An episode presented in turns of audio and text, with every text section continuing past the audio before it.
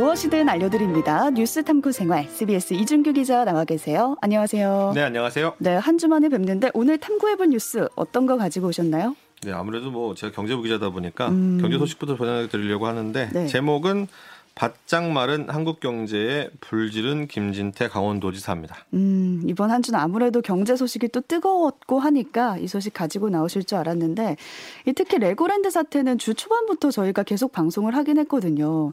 근데 이 사태가 전체 금융시장에 어떤 영향을 미치는지 좀 완벽하게 이해하고 넘어갈 필요가 있어서 저희가 부탁을 좀 드렸습니다. 경제부 이준규 기자가 친절하게 설명을 해 주실 거죠. 네, 뭐 사태의 어떤 시작부터 그다음에 음. 어느 부분을 좀 보셔야 될지 것들 다좀 짚어드리고 싶은데 네. 일단 뭐 전문적인 내용 아주 어려운 내용 이런 것들은 이게 시작된 지가 한 달 정도 지났기 때문에 음. 전문가들한테서 이제 많이 들어보셨을 수도 있을 것 같고 저는 일단 뭐 경제부 기자지만 뭐 비전문가 수준이기 때문에 제가 알 수 있는 그런 수준에서 일단 설립 과정 뭐 이런 것부터 시작을 해가지고 한번 말씀을 드려보겠습니다. 네, 레고랜드는 추진될 때부터 주목을 받았던 사업으로 기억을 하는데 강원도가 새로운 먹거리다. 우리 강원도도 좀 잘 살아보자 이런 의미에서 꽤 오래 전부터 추진을 해왔던 사업이잖아요. 네, 맞습니다. 강원도가 이제 레고랜드를 만든 게 전 세계에서 다섯 번째 레고랜드거든요. 음. 근데 사실은 원래는 네 번째 레고랜드를 만들 수도 있었어요. 네 번째요? 네. 시작이 이제 1996년인데 어. 김영삼 정권 시절이죠. 꽤 오래 거슬러 올라가네요. 네, 네. 레고가 이제 언제부터 우리나라에 광고를 했냐 뭐 이런 걸 좀 기억해 보시면 아시겠지만 TV 광고가 80년대 후반 90년대 초반부터 나오기 시작했었거든요. 음. 그래서 이제 84년도에 이제 군포에 공장 지으면서 그 당시에는 우리나라가 지금처럼 선도 국 선진국이라기보다는 뭐 OEM이라든지 이런 걸 많이 하던 나라였기 때문에 그 외국에서 들어온 기술력하고 현지 인력을 합쳐서 이제 뭐 공, 공장을 가동시켜서 우리나라에 팔기도 하지만 뭐 중국이나 일본으로 수출하기도 하고 뭐 음. 이런 용도로 많이 쓰였었는데 네. 장사가 되게 잘 된 거예요. 근데 이제 아시다시피 1997년 IMF 사태 오지 않습니까? 아. 네, 그러다 보니까 그 전부터 살짝 살짝 외환들이 이제 딸리기 시작하니까 김영삼 대통령도 어 이거 유치하면 좋을 것 같은데 이런 생각이 들었고 레고 회장도 이제 그 군포에서 장사가 잘 되니까 음. 공장을 2천으로 확장 이전을 하는데 네. 그 건설을 하는 현장, 그다음 완공하는 현장에 와가지고 기념식에서 만났어요. 그래서 얘기가 되는 거죠. 음. 그래서 어 글로벌 기업이 투자하겠다. 그러니까 어 우리 좋다 도와줄게 이렇게 얘기가 시작된 겁니다. 이렇게까지만 보면은 네 번째 레고랜드가 만들어졌어야 되는 것 같은데 왜 추진이 안 된 걸까요? 이게 그 대형 리조트 사업이라는 게 굉장히 복잡합니다. 그 지역 이권이라고 이권들과 이제 밀접한 관계가 있어서 이제 좀 쉽지가 않고 항상 뭐 어떤 걸 추진할 때마다 좀 어려움을 겪게 마련인데 레고에서 처음에 부지를 한 일곱 군데 정도 알아보다가 최종적으로 원했던 곳이 이천이에요. 이제 뭐 지리적으로도 음. 좋고 그다음에 공장도 가까이 있고 그러다 보니까 이제 추진을 하려고 했는데 수도권 정비계획법 때문에 이게 난항에 부딪히게 됐는데 부지로 레고랜드 쪽에서 레고 쪽에서는 60만 제곱미터가 필요하다 이렇게 네. 판단을 했는데 법상 6만 제곱미터 10분의 1 수준이죠. 이걸 오. 넘어서면 안 되게 돼 있었고 그 다음에 그쪽이 이제 팔달 상수원 인근이라서 환경부도 좀, 아, 좀 어렵다. 이렇게 얘기를 하고 있는데 경기도에다 유치한다고 하니까 강원도랑 충청도가 아니 왜 경기도에다 유치하냐 음. 이미 서울 경기도 잘 살고 있는데 이러면서 또 반대를 한 거죠. 그러니까 뭐 유니버설 스튜디오라든지 뭐 디즈니랜드라든지 우리나라에 굉장히 다양하게 만약에 들어올 수 있었는데 못 들어온 이유들이 다 이런 부분들과 연결이 돼 있다 이렇게 보시면 될 것 같습니다. 네, 지역 이권 때문에 밀렸던 레고랜드가 어찌 됐든 강원도에 들어오게 된 거잖아요. 이건 어떻게 된 건가요?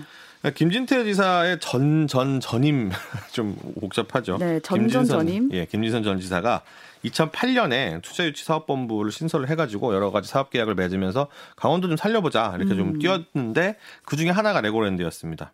그래서 지금은 레고 계열사로 편입이 됐지만 그 당시에는 그 레고의 레고랜드 사업만 따로 이제 위탁을 해서 경영화했던 멀린사라고 있는데 여기랑 협상을 해가지고 2011년도에 그 투자 합의서 투자 각, 합의 각서를 체결합니다. 2011년도에 투자 합의 각서를 체결한 건데 지금 올해 문을 열었으니까 10년 넘게 걸린 거네요. 네, 원래는 이제 2015년도에 문을 열 계획이었는데 네. 뭐 다들 아실 겁니다. 2014년도에 청동기 유적 나왔죠.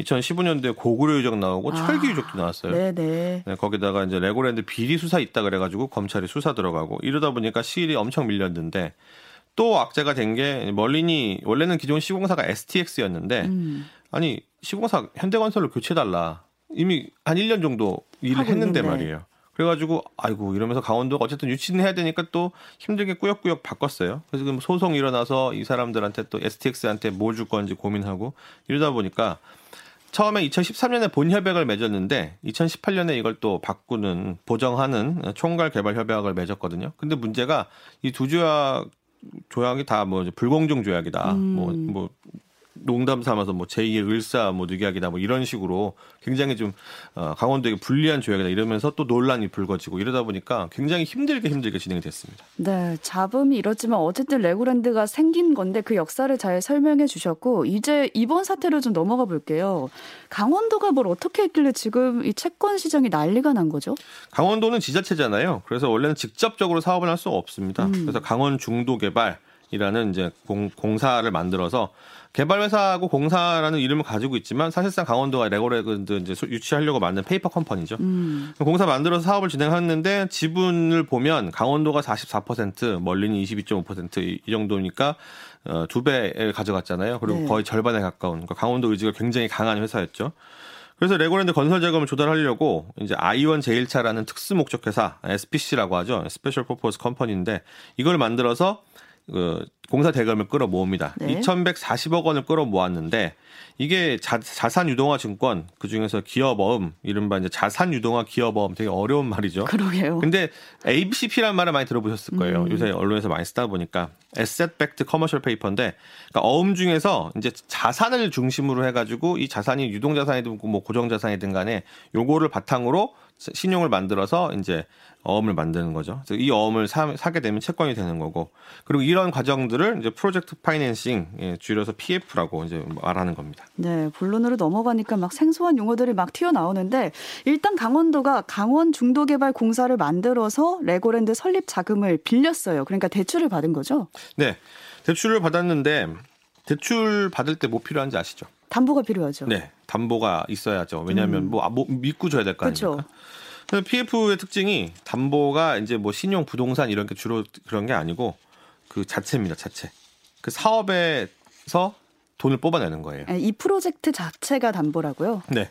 그래서 그 일을 하게 되면은 거기서 돈이 나올 수밖에 없는 구조의 음. 일을 주로 하게 되는데 그러다 보니까 일반적으로 무슨 뭐 가게 열겠다 이런 거 가지고는 담보가 안 되잖아요. 음. 확실하게 담보가 되려면 큰 사업들인데 그 중에서도 굉장히 기간 사업들 S, SOC 산업 같은 것들 예를 들면 뭐 원유나 석탄을 채굴한다든지 음. 뭐 고속도로 건설이다, 뭐 발전소 건설이다 이런 거는 실패할 확률이 거의 없죠. 그렇죠. 만들기만 하면 돈을 벌어오니까. 맞습니다. 그럼 레고랜드 건설이면 이게 작은 규모일까요? 큰 규모일까요? 큰거 같아요. 놀이시설도 있고 숙박도 하니까 담보가 되지 않을까요? 그렇죠. 거기다가 레고 장난감 업체에서 세계에서 제일 가는 브랜드잖아요. 음. 그러니까 이게 뭐 어린이들뿐만 아니라 어른들도 이제 뭐 그쵸. 레고 이러면 막 좋아하시는 음. 이런 매니아들이 많이 있는데 그러니까 일단 짓기만 하면 무조건 수익이 날 거다 이렇게 판단을 한 거죠. 그러니까 PF를 한 거예요. 음. PF가 사실 굉장히 복잡하고 어려운 건데 담보 돈을 들어온다는 확신만 있으면 할 수 있는 거거든요. 네.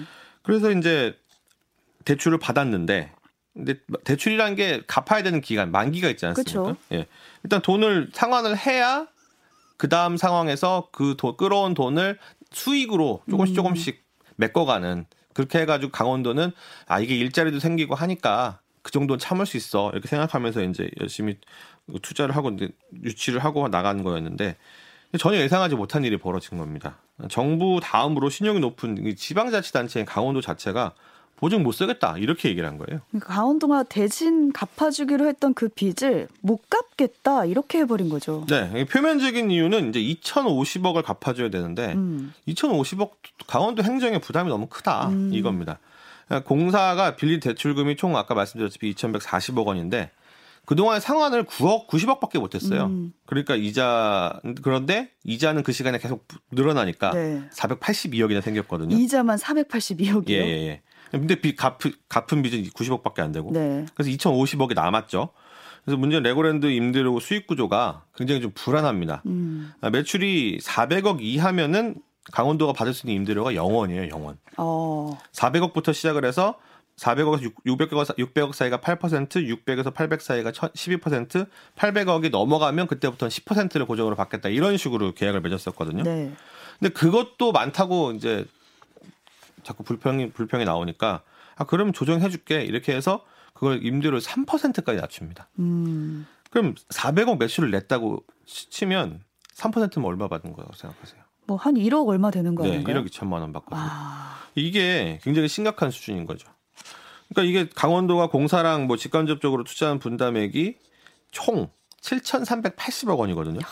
근데 빚도 갚아주겠다고 보증까지 쓰고 임대료는 엄청 싸게 받겠다고 음. 하고 이래서 어떻게든 성사를 시켰는데 이제 나중에 성사가 되고 나서 사람들 들어오는 거 보니 야 이게 저 돈을 갚아줘야 될 필요가 있나 뭐 이런 거 그다음에 일자리 창출 효과 9천 명이다 뭐 이렇게 홍보를 했었거든요 최문순 네. 지사실을 근데 고용 계획을 보니까 전체가 2천 명도 안 되고 오. 어. 그나마도 80%가 넘는 인원이 계약직입니다. 아, 그러니까 쭉 들어보니까 문제가 많긴 많아요. 근데 그렇다고 해서 도 차원에서 갚기로 해준 그 약속을 안 지키면은 신뢰 자체가 깨져버리잖아요. 그렇죠. 이게 자기 재임 시절에 선 보증이면 빚을 안 갚을 리가 없을 텐데. 음, 근데 이제 사업 진행되는 사이에 강원지사가 바뀌었어요. 그렇죠.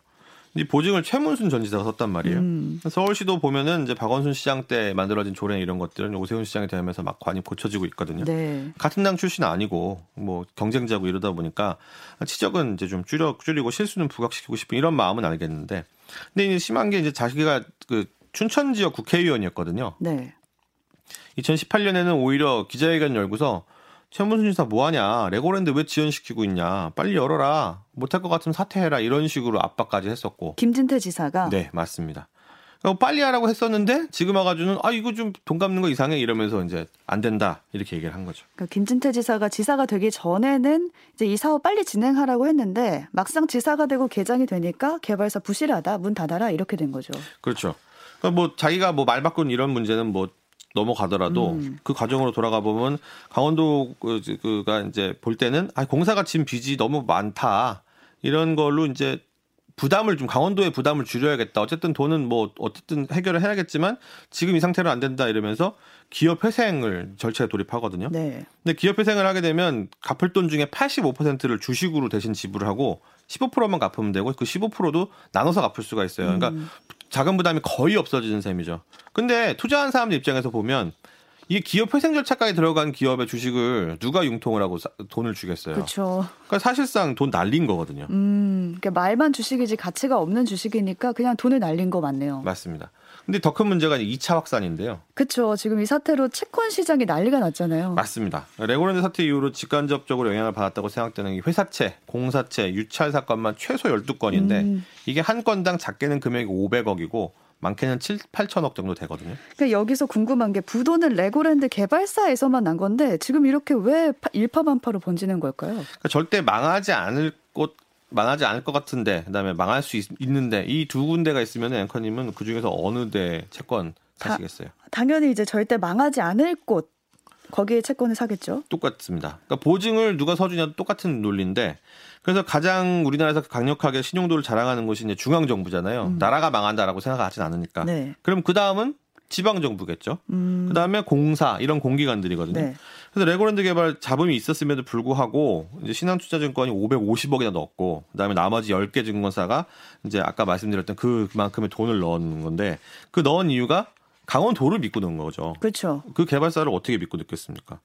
그러니까 사태가 커지니까 김진태 지사가 아 그러면 빚은 갚아 드릴 거야. 어떻게든 갚아 드린다. 내년 1월 29일까지는 채무 이행하겠다. 하지만 공사가 무능했다. 방망개념하니까 이런 일 벌어진 거 아니냐. 그러니까 이제 투자자는 보호하니까 채무는 이행하되 이 관광경에 대한 회생 절차 이거는 밟아야 된다 이렇게 얘기를 한 거예요. 그 게다가 더 당겼어요. 한 달 더 빨리 갚아주겠다고 12월에 갚아주겠다고. 그건 나중 얘기죠. 네. 그러다 보니까 그 사이에 난리가 난 겁니다. 아니 저게 무슨 소리야? 회사는 문 닫게 하면서 뭐뭐 뭐 빚을 갚아준다고? 음. 아니 그럼 그 회사에 투자한 돈은 뭐 이러면서 이제 신용도가 난리가 났는데 아까 말씀드렸던 SPC I1 제1차의 신용등기 원래 A1이었거든요. 근데 순식간에 그 발표한 다음에 C로 강등된 다음에 네. 며칠 있다가 D까지 떨어졌어요. 부도 처리가 된 거죠. 아, 며칠 만에. 그렇죠. 예, 이게 채권 시장에 영향을 크게 미친 겁니다. 네, 채, 최근에 채권 시장 영향도 지금 상황도 심상치가 않다면서요. 원래 지방채는 신용도랑 무관하게 인기가 없어요. 왜냐하면 국, 안정성은 국, 국, 채가 더 높고 투자성은 회사채가 높기 때문에 지방채를 발행해서 이제 뭐 한다 이렇게 한다는 거는 중앙 정부가 이제 좀 사줘라 음. 이런 시그널을 보내는 거죠. 그래서 중앙 정부로부터 돈 지원받는 그런 효과인 건데, 근데 문제는 이런 부분들이 채권 시장이 굉장히 말, 말라붙고 있는 상황에서 벌어졌다는 거. 네. 코로나19 팬데믹이 있었죠. 근데 그게 끝나지도 않았는데 러시아가 우크라이나 침공했어요. 그래서 물가 급등하고 그다음에 환율 낮아지고 막 굉장히 어려운 그런 부분들이 있었습니다. 음. 돈 돈줄이 다 묶여 버렸죠. 그래서 부동산 가격이 올라가 아니 떨어진 이유가 거래가 안 되는데 거래가 안 되는 이유가 뭐겠어요? 시장에 자금이 안 도는 거죠. 뭐 이런 부분들이 있다 보니까 어, 뭐 채권 시장에서도 이제 이자를 막 엄청 올리고 이러면서 막 부, 부흥을 시키려고 하는데 문제는 여기서 한전입니다. 네, 한전이 여기서 나오는 점이 좀 특이한 지점인데 한전은 전기를 생산해서 파는 전력 공사잖아요. 네, 한전이 적자가 엄청 심각한 거 혹시 모르시죠? 어, 얘기는 많이 나오더라고요. 전기세도 올린다고 하고. 네, 그냥 멀리 있는 느낌. 한전은 하나의 문제라고만 생각이 됐었는데 한전이 이제 전기를 발전사에서 사가지고 소비자한테 파는 그런 구조인데 그 구조가 아까 말씀드렸다시피 이제 원자재 가격, 원유 가격, 음. 뭐 이런 거 석탄 가격 오르다 보니까 전기 가격이 단가가 되게 올라간 거예요. 근데 공급하는 가격은 함부로 바꿀 수가 없거든요. 네. 그래서 적자가 나는 거예요. 전기를 팔 때마다. 음. 근데 그렇죠. 이 적자 규모가 네. 굉장히 커져서 올 한 해에만 20조를 회사채를 발행을 한 겁니다. 20조? 예, 올 한 해에만 20조. 그럼 빚이 계속 불어나고 있는 거네요? 예, 10월까지만 20조고 전체가 지금 거의 뭐 한 60조에 가까운 육박을 한 그런 상황이거든요. 음. 그러다 보니까 이런 부분들에 생각 생각을 했을 때 사람들이 어 한전 정도면 안전하다 이런 생각을 가질 수 있잖아요 공사라서. 그렇죠. 그래서 그쪽을 채권을 많이 사고 하다 보니 채권 시장에서도 그나마도 돈이 메마르고 있는 상황이었는데 여기에 어 지자체가 음. 이런 약속을 깨고 시장을 흔들 수가 있다 이런 리스크가 발생하니까 사람들이 겁이 나면서 야 이거 어떻게 어떻게 이러면서 돈을 빼기 시작한 거죠. 음, 그러니까 채권보다는 안정적이고 네. 그다음에 뭔가 이익도 알 수 있는 은행 쪽이라든지 다른 아예 다른 투자처들로 이제 발을 돌리다 보니까 이게 정부가 이제 이거 돈을 막아줘야 되는 굉장히 큰 어려운 상황까지 간 겁니다. 그래서 지금 계속 나오는 뉴스가 정부가 50조 원을 풀기로 했다. 유동성 공급 프로그램 가동한다 이 얘기잖아요. 네 맞습니다. 이게 50조라는 돈도 장난이 아니잖아요. 그렇죠. 네.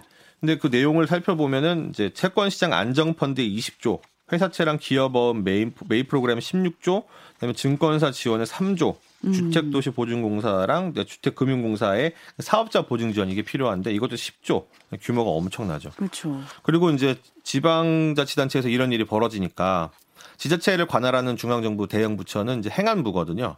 행안부가 이제 관리 잘 하겠다. 앞으로 이런 일 없을 테니까 좀 너무 걱정하지 마시라. 이런 메시지까지 내는 그러니까 어느 만평에도 나왔었는데 한 컷짜리 만평이거든요. 네. 김진태 지사가 산불을 이제 조그맣게 라이터 하나 가지고 이제 불을 질렀더니 그 산불로 크게 번지면서 정부가 막 헬기까지 동원해가지고 불을 끄는 지금 그런 상황이 오게 된 겁니다. 음, 지금 저희 코너가 시작된 이후로 한 가지 이슈를 가장 길게 설명해 준 날이 아닌가 싶은데요. 그 정도로 좀 중요한 이슈여서 자세히 좀 짚어봤습니다. 오늘 여기까지 함께했습니다. 이준규 기자와 함께했습니다. 고맙습니다. 네, 감사합니다.